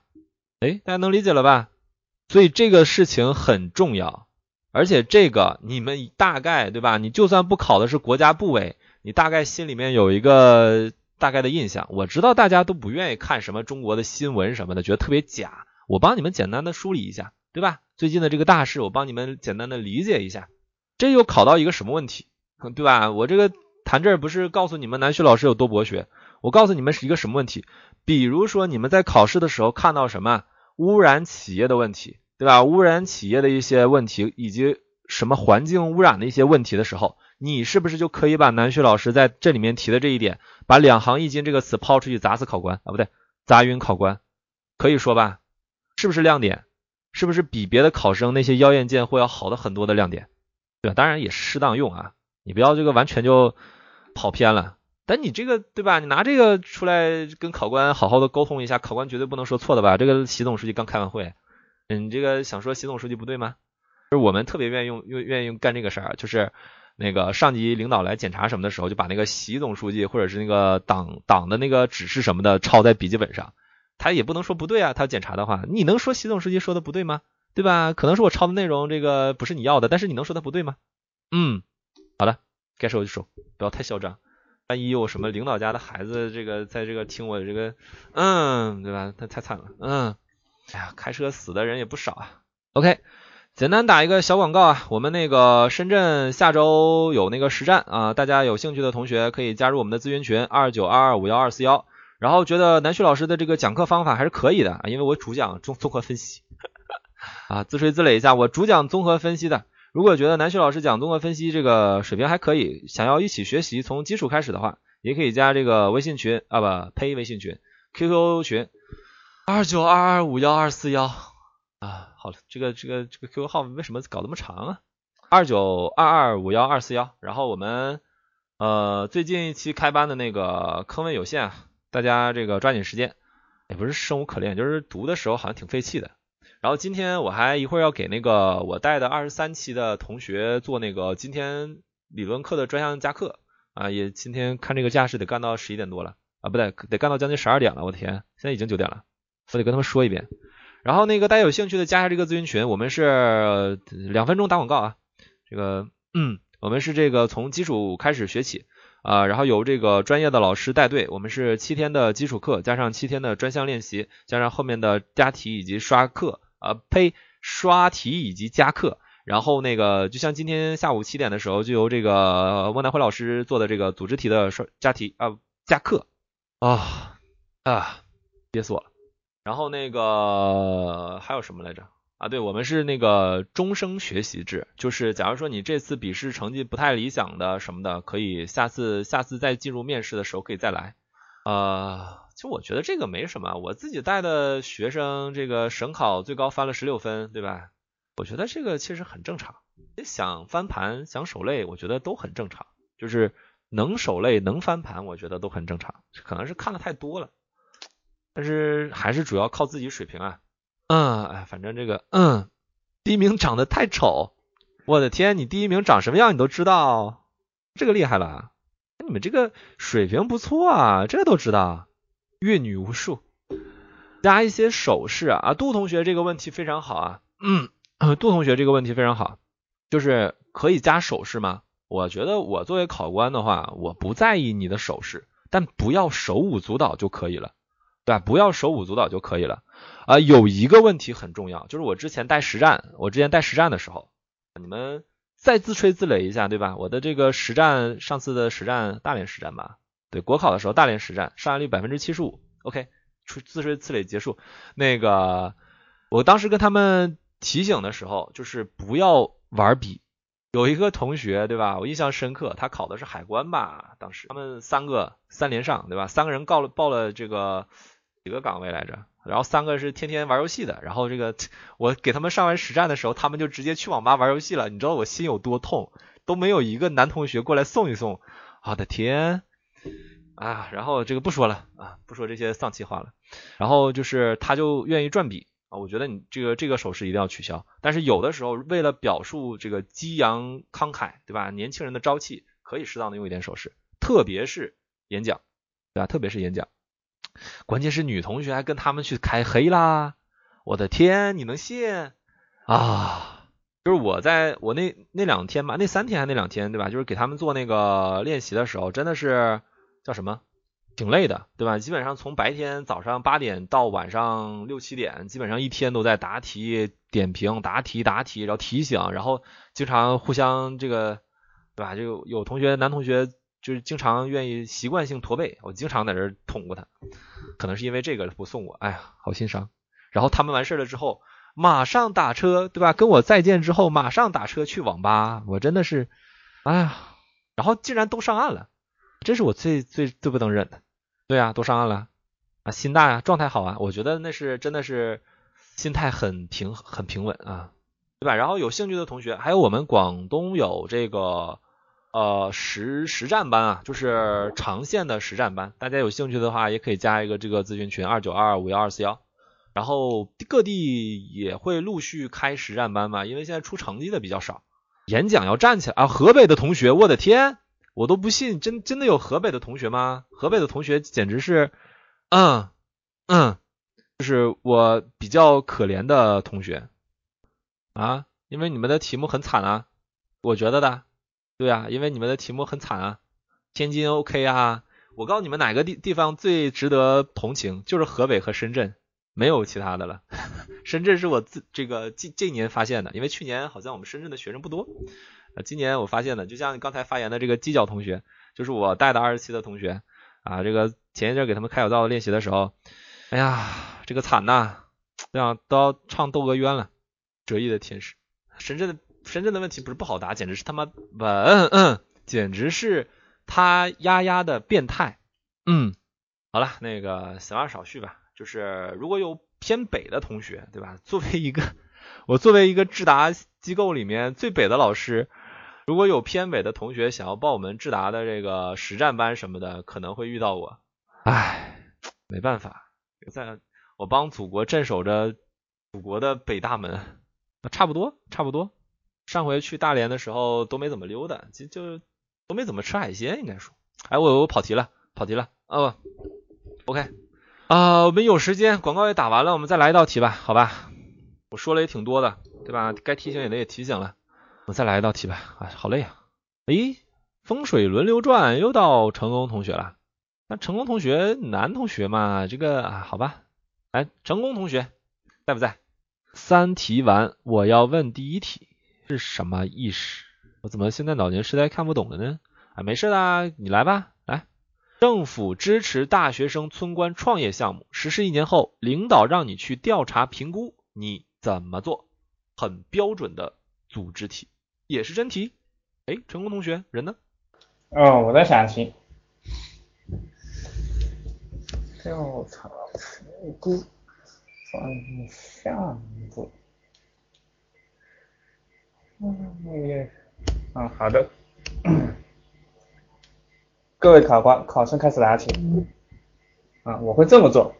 第一的话，呃，我会派遣相关的人员去啊各个大学生所创业项目的基地基层进行一个深入的调查开展啊，对。当地参与的村民啊，进行相关的走访调研，发放调查问卷啊，对询问村民对于呃这些创业项目的相关满意度以及相关的成效，嗯，并且是否对啊当地的村民的收入啊以及收成等经济方面是否有所提高啊，围绕这些方面进行一个展开调研。第二的话，呃，同时也会呃亲自去走访各个项目的基地，与当地的啊基层负责人、村干部啊党组织进行一个呃进行一个讨论和商谈啊，与当地的相关嗯负责人啊约定好时间，开展啊一项相关的。会议进行对就创业项目的这么一个问题啊，是否取得了满意性的成果，是否啊全面贯彻好落实好啊党中央的相关政策和规定啊，达到了相关的目的和要求啊，就相关的情况进行一个收集和讨论啊，并对啊各个大学生参观创业项目所取得的建设性。问题以及相关的成效啊，大家各自的探讨相关的呃一个评估和啊讨论，呃最后的话，嗯我也会对各个啊对创办项目的大学生村官进行一个对项目更深入、更进一步的细致啊调研啊，就创业项目的啊这么一个前景和理想。啊，收集反馈大学生相关的想法和意图啊，并将大学生一些好的意见进行整理和采纳啊，上报给组织，上报给领导。呃，今后对于大学生村官的项目、创业项目，我会进一步的继续调查和跟进，做好调查调研记录，做好评估记录，将啊创业项目好的优势进行一个啊。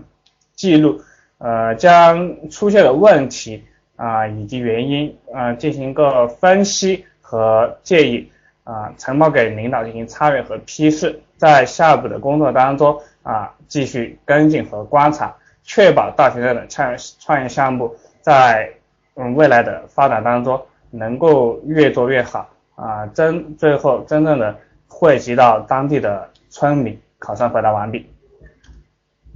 成功同学呀，那个小云想同学给你提的那个意见一定要往心里去啊。他提醒我的时候，我大概听了你应该是第七个 N，然后我开始往后面边记边查，我以为在二十五个的时候你就应该结束了，然后没有，你开始答了一下这个官方的，就是就是有同学说你是官方化的总结啊，就有点套路了那个总结，然后一直突破了三十一个 N，三十一个呀，三十一个 N 啊。你这个问题已经不是该注意的问题了，你这个问题是应该严严格严重的引起你的重视了，对吧？三十一个支离破碎了，对吧？你这总让人考官直接给考官的感觉就是你对你的答案整个你是不自信的，所以你要想一句说一句，都变成了特别小的卡顿，给考官的感觉是不太好的，对吧？所以一定要注意，所以一定要注意。可能你最近不考试，但是一定要提醒你，你这个 N 真的是太多了。板板住啊，板住！你哪怕你是留白一一段，对吧？少点说。然后大概的说了一下，这个第一是看农民的情况，第二个是实地走访，第三个是会议找那个项目的这个当地的一些管理者啊，就那个不是，就是政府的一些部门的嘛。第四个是负责人前景，然后最后的那个段，直直接你都可以，哎呀，你要找到重点啊，你要找到重点啊，就是你走访这么多东西，那你。没做到什么呀？你做到了调查，你没做到评估啊，这个是最重要。你答题内容上的一个问题啊，评估你没说呀。回想一下，对吧？你做了很多调查，你前四步都在做调查，第五步做了个汇总总结，可能说了那么一两句，但你的评估工作是跟调查并重，很重要的，因为你的调查数据这是材料内容，领导更要你的评估内容啊，对吧？你你不能像六六。不能那那么一句话结束的啊！整理总结，然后整理情况之后，把评估建议交给领导，那废了，就一句话吗？对吧？你这个评估也是要做的，你评估你想想跟谁做，怎么样借力，怎么样做出一个真正的评估方案？评估方案里面突出什么样的实和细？怎么样把评估方案交给领导，然后你提出你的建议，对吧？好多的，而且是可以好好说一说的，就这一个问题，对吧？这个问题很重要的一个问题，就给你提了两个问题对吧？一个 N 的问题，一个是审题的问题。来，贝利同学。喂，听得到吗？考生开始答题。在双创的大环境下，政府支持大学生村官创业项目，既可以，呃，让我们的让我们的大学生展现他们的才能，同时呢，也可以使我们，呃的村民发家致富，产生更好的经济效益。那么，领导让我去，呃，调查评估关于大学生村官创业项目，啊，那么，呃，我会进行以下的做法。首先呢，我会与当地的就业服就业服务部门取得联系，向他们了解，呃，有关大学生村官创业项目的具体情况，啊，比如说包括，呃，大学生村官创业的具体项目，呃，创业的主要人员，他们的联系方式，以及以及创业项目的具体的地点。在进行了这些摸底的调查之后，我也会把这些，呃。我也会把了解到的东西，呃，整理为成为一份呃文件，方便我进行呃方便我进行更好的进行下面的工作。嗯，第二步呢，就是我会通过电话的方式，呃，与与我们的大学生村官呃创业的主要人员取得联系，并且呢向他们约定好我进行访谈的时间，并且向他说明我举。我举办此次调查评估活动的呃方式与意义，希望得到他们的支持。嗯，第三点呢，就是我会。在约定好时间后，我会实地通过实地走访的方式，呃，到达他们具体创业项目的地点，与他们的创业人员取得联系，并且向他们询问，嗯，他们在创业过程当中所所遇到的一些困难，呃，所希希望政府予以他们呃何种方式的支持，以及他们创业现在的现状具体如何，呃，可能。嗯，以后的发展方向是什么？嗯，在进行实地的走访之后，我也会把呃我所调查到的这些情况，呃分类汇总，嗯成为一份书面报告，嗯，并且呃针对我针对我调查的呃所得到的情况，给出我自己的意见。我的意见呢，包括嗯针对呃我们大学生出。创业所遇到的困题，我们呃应应当或者是可以给予呃何等政策上的帮助，将这些嗯，将我所呃所达的建议与我调调查的报告落实为一份呃书面文件之后，上报给我的领导，嗯、供领导审阅。考生答题完毕。OK，对吧？OK，我觉得其实严格来说的话，嗯，不应该那个做这种对比啊。但是我觉得比成功同学好一点啊，比成功同学好一点。成功同学你要努力了，对吧？你这个公益课听了这么长时间，水平我觉得应该已经深入你的骨髓，把这个老师老师讲的东，哎呀，这个说说说话容易砸手，对吧？那个老师讲的东西你你都吸收一下，你别天天光听啊。这个你马上就要被，哎呀，被后来的后浪拍死在沙滩上了，你要有这个急迫感了，对吧？完了，陈功同学装死了，然后 B J 同学啊，你觉得第一个说的较好啊？那其实我觉得啊，就进步的这个速度来说，成功同学应该警醒了。OK，我说一下刚才 B J 同学答题啊，呃，整个的这个答题内容上。其实我觉得我要提太多意见的话，也没有什么可以提的，就包括刚其实包括刚才那个成功同学的那个内容啊，因为我们首先要明确一点，就是组织题你绕不开的那几个步骤，你必须都得说。然后你怎么样体现出与别人的不同，或者是你给考官的感觉是你不是那么套路的，就应该重点突破一下。这个在 B D 同学的答案里面，你需要应该注意一下。比如说这个地方你去做调查评估的话。你可以在某些环节、某些细节当中体现出你对这项工作的一个思考。啊、谈到这个实地考察，对吧？你实地考察之后，你做出什么东西？然后你跟这个某些人走访，走访之后你做出什么东西？啊、我建议就是有同学如果有兴趣的话，可以回头就是听一听我们之前那个，听一听我们之前那个我讲了一堂什么课？有一堂那个也是组织题，是调查那个贫困户的一个情况。我是最后做了一个三方对比，然后让当地的那个村镇乡的那些领导签字的，我直接就可以保证这个调查数据的一个真实、可靠、科学、有效。那你的这个地方就更需要做一些后续工作，而不单单只是在表面上你去了，对吧？我们有一句话叫做什么？叫做我这那谁凯撒说的嘛？我。我我来到还是我在这儿我征服什么的那个，就是你去了之后不不单单是你去了之后你要问你要记录你要你要搞，最后最重要的是你后续的你要把这些东西怎么去啊、呃、这个你做汇总评估的这个地方你要好好的使用一下。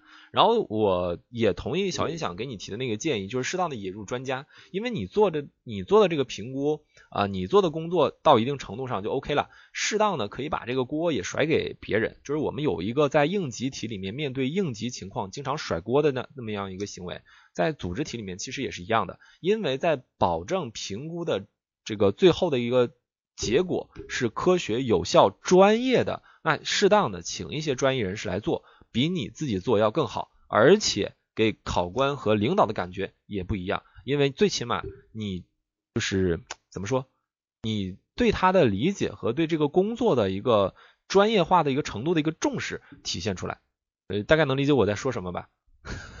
我不是那种，应该我们还还没语文语无伦次吧？应该，来，那个程尚同学在不在？哎，程尚同学在不在？程尚同学，现在你在麦序上的首位了，试一下能不能答题？程尚同学在吗？好像是不在。哎呀，排了半天，哎呀，真是。来，Crazy 同学，Crazy 同学在吧？来，试着答一下这道题，总结一下前两位同学的这个发言，再想一想你自己的那个答题内容，看看有没有东西可以，就是适当的吸引一下考官，对吧？嗯，各位考官，我现在开始回答第三题。嗯，面对领导交给我这个评估任务，我会从以下几方面来开展。第一点，首先我会认真学习相关文件，了解本次一些评估的大学生村官创业项目中，嗯，需要达到的一个效果以及规模和那个最后完成的一个指标。第二，我会根据这个项目书去请教相关的领相关的专家，呃，了解此次那个项目中一些标准和一个评评比那个一个一个。相关的那个相关的标准，并且与相关专家做一个沟通，在适时请他们来做一个评估。第三，我会向相评估的嗯村村支部或领导发出一个嗯公函，要他们来做一个项目上的一个汇报，并听取汇报之后做一个实地的考察和摸排，看他们那个本项目做做的一些实际是否和他们汇报是否相同，并将他们那个汇报书交由相关的那个专家进行一个评估，呃，在拿到评估结果之后，我会形成一个书面的文件，嗯，呈报给那个相应相关的领导，并存档。嗯，以上是我的对此实践的一个做法，谢谢郭老师。OK，Crazy 同学也答完了，我统一来说一下。呃，我先说一下 Crazy 同学的这个答案啊，那个也是有一个建议，就是语言规范化的问题。你这道题就是用用词啊什么的，不是那么特别严谨了，就有一点随意了，什么这个那个的，对吧？这个一定要提醒自己，考试的时候面对的是考官，不是自己平时的朋友啊、家人啊、亲人亲属啊什么的。这个东西啊、就是最起码你给的感给考官的感觉是这样的。然后我想一下啊，呃，了解专家公函，这其实你这道题而言，你在细节上说的也有点少。我发现我们各位同学在那个组织题啊，就是特别是组织题里面，各位同学在答题的时候，特别是在对题目的思考这个地方有点偏弱。啊、我们在那个小班就是暖玉老师吧，暖玉老师下周二讲那个给小班同学讲那个组织题啊、因为他那个课我也知道啊、我就是简单的说一下，所以说到这儿我就简单说一下，那个组织内容其实特别重要的在于是你的细节步骤，我们所有人都说，对吧？所有的考生都说，考官也都听，对吧？你重要的是你有哪些点能吸引考官，能体现出你对这项工作你的思考在哪里的。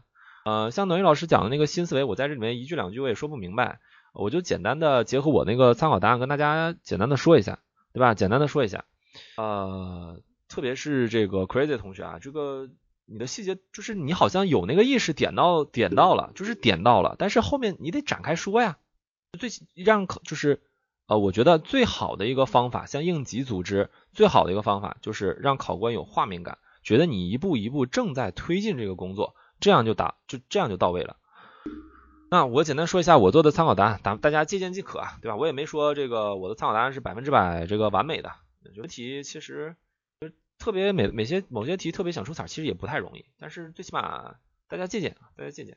各位考官，这次的调研工作有助于了解大学生村官创业项目的进展，对项目提供帮助。我会从以下方面入手：第一，了解情况，制定计划。我会将先将创业项目的情况材料进行梳理，包括项目的具体种类、落实地点、规模、人数等情况进行材料汇总。根据各项目假定的评调查评估难度以及电话联系现存项目负责人，确定实地考察顺序，形成调查评估计划。有画面感吗？第二，对象不同，方式灵活。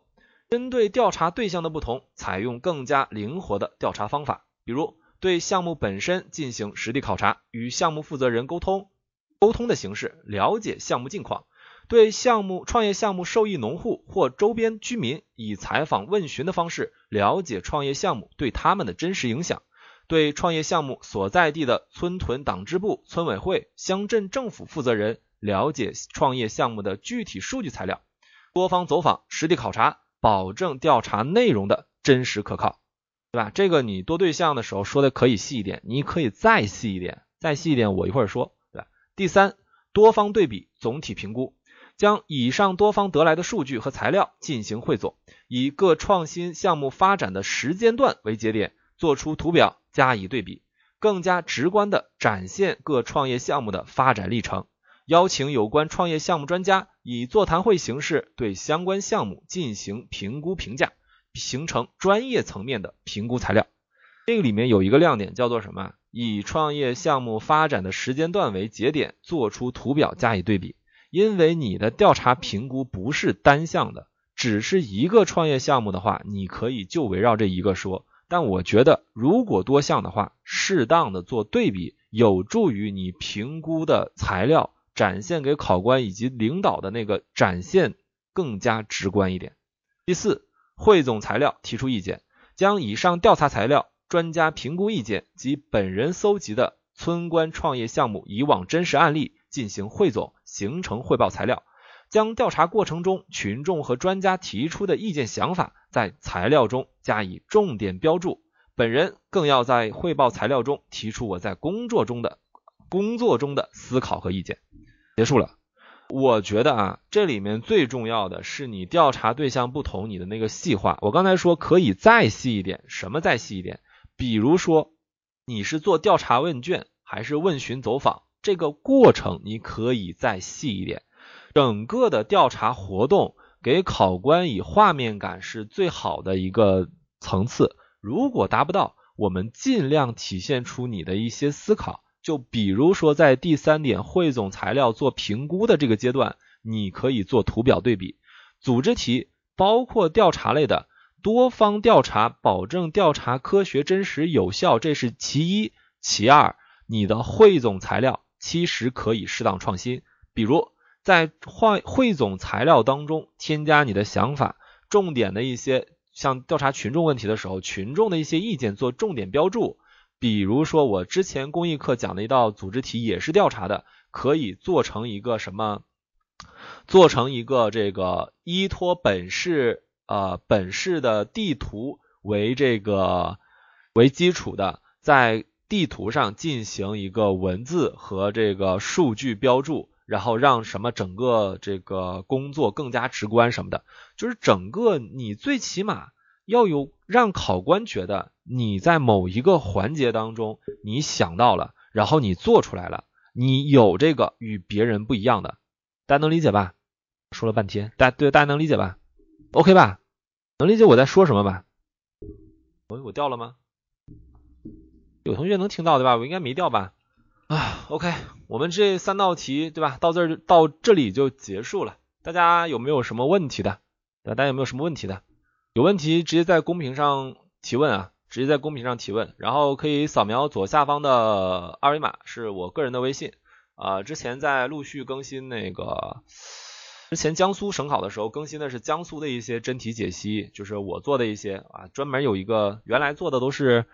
就是随随随笔写的一些东西，什么机关生活的一些东西。后来做了一个絮絮叨叨，对吧？一个专项节目。然后最近停更了，啊，说起来还真好意思，对吧？但最近停更了。然后后续我现在写了六篇福建的真题，但是发现福建的出分好晚好晚。然后我就开始想，我要不要开始更新广西的真题？想想好像有这个必要，因为之前有广西的同学找我了。哎呀。对吧？然后大家这个有兴趣的同学，这个也可以给我提意见。最近我就是在这个做这个东西。深圳的犄角同学真是，哎呀，想考深圳是吗？深圳是好地方，对吧？这个人杰地灵，环境优环境优美，然后气候适宜，然后别的我不想多说什么了。那个呀，主观性太强了。要我答的话，就我要做参考答案的话，主观性太强，不一定适用于你们。然后右下方呢是我们立呃智达公众号的，我们最近夏志志老师在更新这个广东的省考真题，然后也有一些这个像老司机莫南辉啊、清风老师啊、黑手老师啊写的一些文章啊，这个莫南辉和跟我老师跟我差不多，就是不是不是不是这个开车的程度差不多啊，是这个对问题的这个就是对网上的那些妖艳贱货所做的答案 想法都差不多。他是手撕什么手撕什么网络答案，我是絮絮叨叨，就是呃没那么尖锐吧，还是尽量提一些意见。然后大家也可以关注我们的荔枝 FM 幺六七八八五八啊，这个播放量就靠你们来增加了。就是我的建议是可以适当的、适当的，就是你们早上起来的时候有时间的同学啊，选一篇这个声音优美啊，这个节奏合适啊，然后内容详实的。一个公益课的啊，比如这个五月十四号的这个公益课啊，那那天的那个公益课，然后那个拿出来早上播放一下，对吧？这个边收拾的时候边这个啊，对吧？听一下啊，这个相当于有人帮你这个在你嘴边，在你耳边念叨了，对吧？特别是这个对荔枝 FM 幺六七八八五八幺六七八八八幺六七八八五八这个频道啊，而我们之前 还有一些这个。老师的黑历史发了一些什么宣传的那些东西，如果你们往下翻，你可能会翻到，也可能翻不到，因为公益课更新的太多了。嗯，对吧？就是嗯，就是尽量还是不要翻了，就看到什么啊，就不说了，这提醒你们，你们真的有真没准就有人去翻了，嗯，就就这么就这么就这样吧。然后对，然后那个面试小班和这个地面班什么的，大家可以进咨询群咨询二九二二五幺二四幺二九二二五幺二四幺。哎呀，这个我有没有理由请假？就看有没有人报北北方的地面班或者是北方的实战班了。请假东西属于一个双刃剑，那再说吧。组织计划哪个老师讲的好呢？组织计划各个老师都不差。你看我的组织计划怎么样？我跟你讲怎么样啊？木南辉是应急，对，木南辉老师现在一般都是负责开车，呃，应急他现在讲的都少了啊。我开车吧，谢谢夸奖，对吧？大家没有问题了吗？我可以简单回答你们问题，对吧？我在里面开车吗？我不怎么开啊。你看我开车吗？不开啊，对吧？我虽然有驾照，但是我不开啊。然后这个组织计划是我们花花老师啊啊不，那个暖玉老师，暖玉生烟老师，原来叫花花老师。等于申岩老师讲的组织计划，主要是讲组织计划的新思维。然后，呃，我们的人际主要是由千寻老师、黑手老师讲，然后还有素芒老师啊，这个清风老师啊，雷诺老师啊，一系列的。啊，有兴趣的大家可以加入我们智达这个小班大家庭。然后，没有什么别的面试上的问题了吗？哎，黑手老师当然讲的好啦，黑手老师是我这个心目当中最好的老司机，就是。最优秀的老司机，他可以在随时随地都把汽车发动，然后开出高铁的速度。这就是我人生中的导师，我开不过的。你这个画面最美的是灰灰老师跟这个黑手老师一起开车啊，这个基本上整个速度就达到了宇宙光速的那种极限的那种。我。作为犄角同学，作为我的亲学生，对吧？二十期的亲学生，你在这里面暴露我的个人隐私，真的好吗？应急有媒体报道的时候，应先怎么做？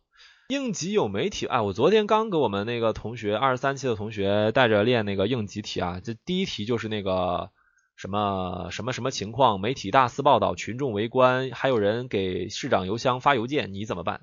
啊，第一道题就是那个，先给出答复还是你要先干什么？先干什么？对吧？你先了解了解情况啊！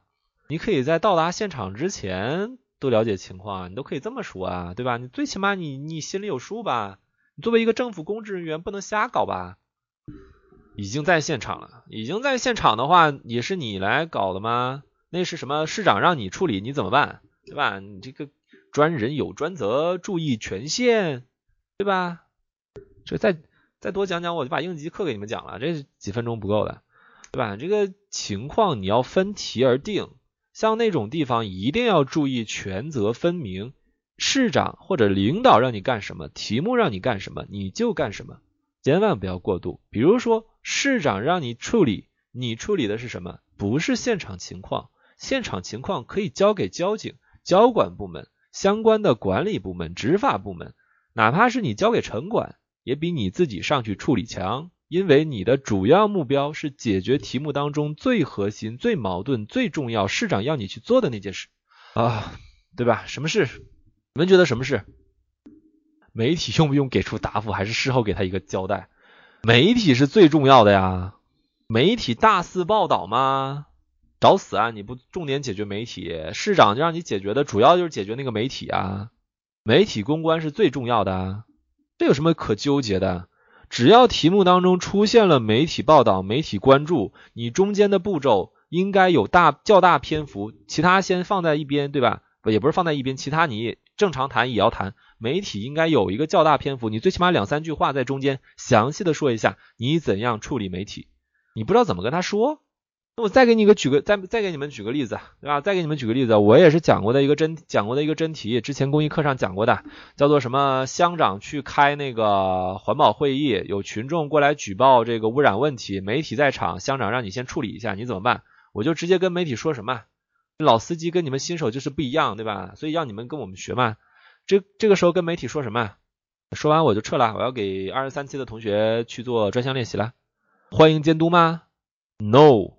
老司机应该这时候老司机要站出来跟你们好好的说道说道了，分开吗？No，调查并公布吗？No，不是这些。你们有没有听清我的题目？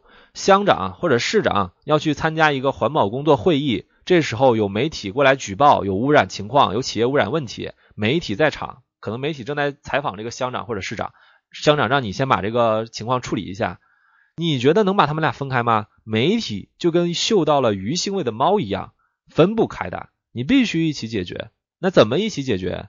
在媒体面前，对吧？认真倾听群众诉求，并向群众保证，我们的乡长马上要参加的也是一个环保会议，乡里面对这个污染问题高度重视，一定会给媒体群众一个满意的答复。群众解决了吧？媒体怎么解决？还要调查了解吗？给出满意答案，耐心等候吗？不是的。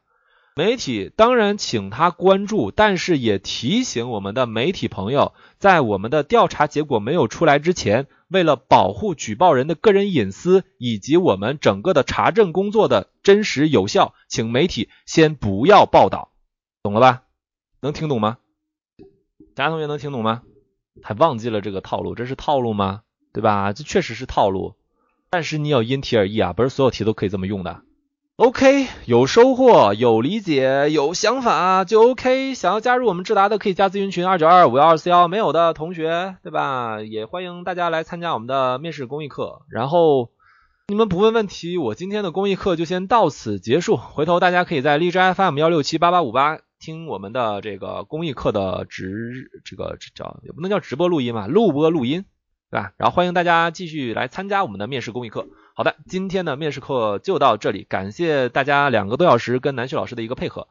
下课，怎么又媒体怎么可能不报道了？我刚才不是说了吗？对吧？刚才不是说了吗？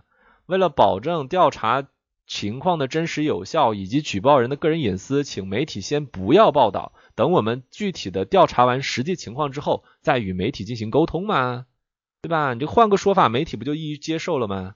而且群众也会提醒那个媒体先别报道。对吧？你报道了之后，我的个人隐私怎么办？哎呀，那林家蛋同学，对吧？你这不就是给自己挖坑吗？那你要不要报道这个媒体？还会给其他媒体打电话呢？大家一起来报道这个事情呢？来围观呢？对吧？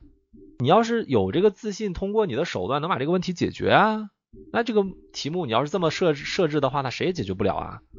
你要是想这么设想的话，那乡长都得疯了。乡长当时就辞官不干了，乌纱帽一甩，回家种田。假设不要不要太过度啊！假设的问题你没办法解决的话，那就属于给自己挖坑了。OK，今天。